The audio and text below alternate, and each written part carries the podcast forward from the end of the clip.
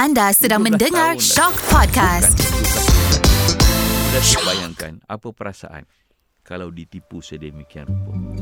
Hai, bertemu kita dalam podcast Lelaki Dewasa dan Kopi bukan episod yang kelima. cuma tak berterus terang. Minggu ini kita akan bersembang berkaitan dengan lelaki yang telah masuk usia lima siri.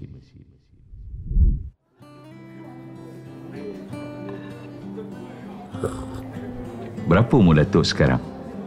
Masuk lima siri. Kerana yang bertanya itu lelaki, saya jawablah dengan jujur. Kalau perempuan, jawapannya mungkin begini. Cuba itu ke? Oh, sebaiklah kita. Sesuai sangatlah saya tanya soalan ni pada Datuk. Soalan apa? Soalannya macam ni Datuk. Kenapa lelaki bila berumur 50-an dia mula rasa bosan duduk di rumah? Tak semua. Jawab saya.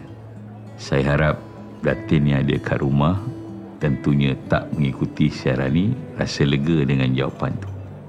Tak perlulah tanya apakah yang saya akan beri jawapan yang berbeza kalau dia mendengarnya pula.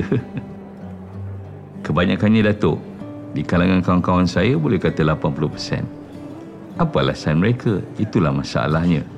Masing-masing tak tahu sebab yang jelas, katanya. Seorang dua tu memanglah mungkin ada problem rumah tangga. Tapi yang lain termasuk saya tak ada masalah pun. Isteri okey, anak-anak okey. Tapi bila kat rumah terasa rimas. Lepas tu mula cari kawan nak ajak lepak, katanya lagi. Lepak je. Saya memancing. Itu saja mampu Datuk. Orang macam Datuk lainlah. Ini pun satu masalah. Soal persepsi. Semua orang fikir kalau bergelar Datuk mesti banyak duit. Mereka tak tahu ke ramai Datuk kalau nak beli okok pun kadang-kadang pinjam duit dengan reba. Muncullah. Saya dah lama tinggalkan rokok. Saya bertemu dengan berada ni secara kebetulan. Saya sedang hirup kopi di sebuah gerai di Kajang dan tiba-tiba dia muncul.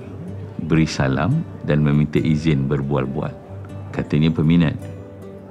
Mulanya tentu saya sangka peminat politik atau peminat buku yang saya tulis. Rupanya peminat madu kelulut kebun puisi. Dulu-dulu waktu 30-an, 40-an pun lepak juga. Tapi masa tu lebih pada suka-suka. Sekadar nak relax. Sekarang ni lebih disebabkan bosan kat rumah. Tu yang saya tanya Datuk, normal ke kalau kita rasa begitu bila umur macam sekarang ni? Dia seakan mengulangi soalan awalnya tadi.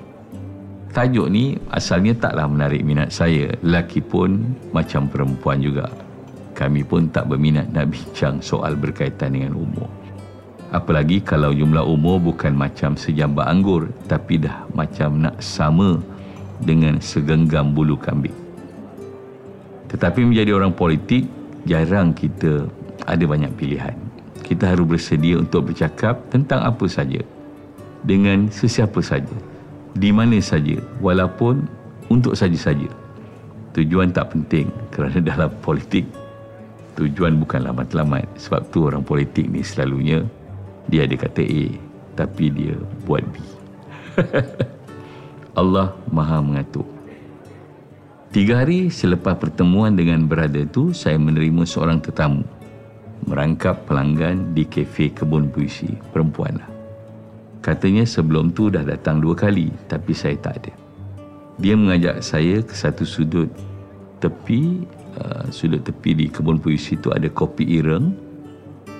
Tapi tempat ni, kalau datin saya tengok, mesti dia syak yang bukan-bukan. Mengesyaki itu kan fitrah perempuan. Tanpa syak, dunia perempuan tentu huru hara. Dia perkenalkan diri dia sebagai Marina. Asalnya wanita bekerjaya tapi kini jadi suri rumah sambil menjalankan perniagaan online. Tengok pada gaya, dia bukan orang susah. Saya kenal lah. Bau minyak wangi yang dia pakai tu sebotol 2-3 karton minyak masak. Boleh kita dapat. Secara kebetulan, tajuk yang Puan Marina bawa itu sama berbincang dengan brother yang bincang dengan saya tempoh hari. Latar belakang berbeza lah. Satu kat gerai kopi, satu kat kafe kebun puisi. Tetapi skripnya lebih kurang sama. Husband saya tu kat rumah Datuk semenjak 2-3 menjak ni makin tak lekat dekat rumah. Asal malam lepas isyak mesti dia nak keluar. Lewat malam baru balik. Hari minggu, hari cuti. Melainkan ada urusan keluarga yang tak boleh dielak, dia mesti keluar juga. Kalau kita tak izinkan, mulalah dia buat perangai. Sampai hempas pinggan ke? Saya usik, taklah macam tu Datuk. Tapi muncung panjanglah muka dia. Dia menjawab. Berapa umur dia sekarang? Um, lebih kurang sama macam Datuk Berapa saya tanya Jauh di sudut hati saya Saya harapkan dia cakap Sebutlah awal 40-an Atau hujung 30-an Jangan sebut awal 60-an sudah. 50-an Saya ada tengok kat Wikipedia Datuk lahir 11 Mac 72 Saya harap semua faham. Pada ketika itu Saya tak suka betul pada Wikipedia. Puan tahu dia selalu keluar pergi mana? tahu. Lepak-lepak kedai mamak sekitar kawasan kami tu aja. So, kalau dah tahu dia pergi ke mana, buat apa nak? Kisah sangat? Apa yang nak dibimbangkan sangat? Lainlah kalau dia buat benda-benda yang tak elok. Setakat ni tak ada. Tapi saya tak puas hati. Kenapa dia macam tak betah duduk di rumah?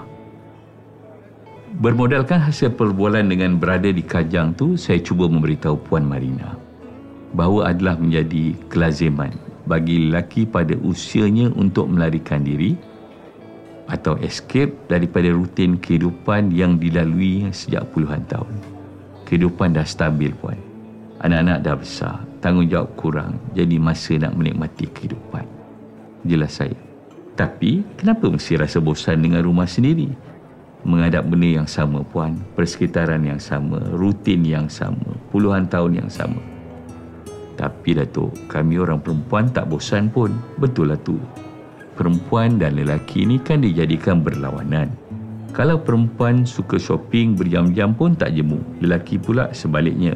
Kalau lelaki pun suka shopping, boleh keluar masuk satu kedai ke satu kedai, punah dunia ni. Datuk mengata saya ke? Saya bercakap tentang fakta. Dia diam seketika.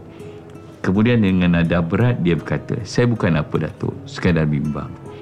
Memanglah mula-mula setakat lepak-lepak Takut lama-lama mula cari yang putih melepak Dia buat lawak dengan saya Saya gelak tersinggung pun ada Macam manalah dia pun tahu selera saya yang putih melepak Puan jangan risau Kaki lepak kedai kopi biasanya tak nakal Kata-kata saya itu menyebabkan dia memandang saya dengan dahi yang sedikit berkerut Serius Berdasarkan pengalaman kawan-kawan dan pengamatan saya sendiri Kaki lepak kedai kopi ni selalunya orang baik-baik.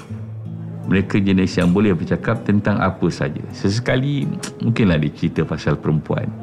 Kadang-kadang adalah fikiran-fikiran nakal. Tapi setakat itu saja. Setakat syok sendiri. Selingan. Susah nak cari yang berani buat lebih-lebih. Datuk yakin ke? Seribu persen jawab saya.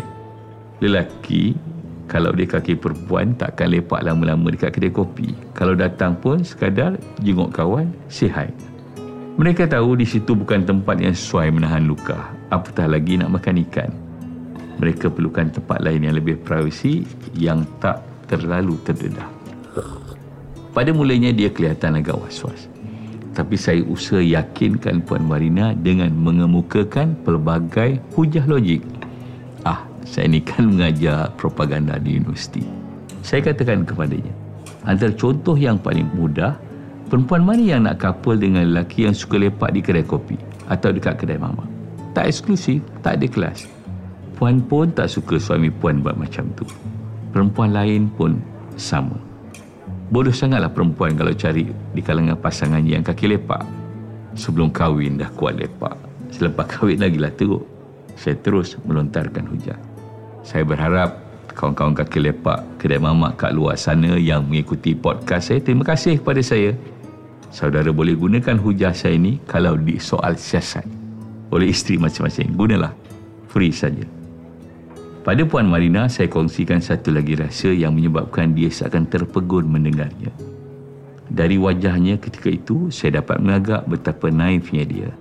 Ramai sebenarnya perempuan yang begitu. Mereka memang naif kecuali berada di dalam shopping mall. Saya beritahu dia, Lelaki yang kerap mengadu bosan berada di rumah lebih berisiko berbanding dengan lelaki yang berkata, kalau boleh, abang sentiasa nak ada masa dekat rumah. Pengamatan saya menunjukkan lelaki-lelaki jenis hidung berjalur yang kasih sayangnya melimpah ruah ini kebanyakannya adalah family man. Suami yang baik biasanya penyayang. Bagi mereka ketika di rumah anak dan isteri adalah segala-galanya.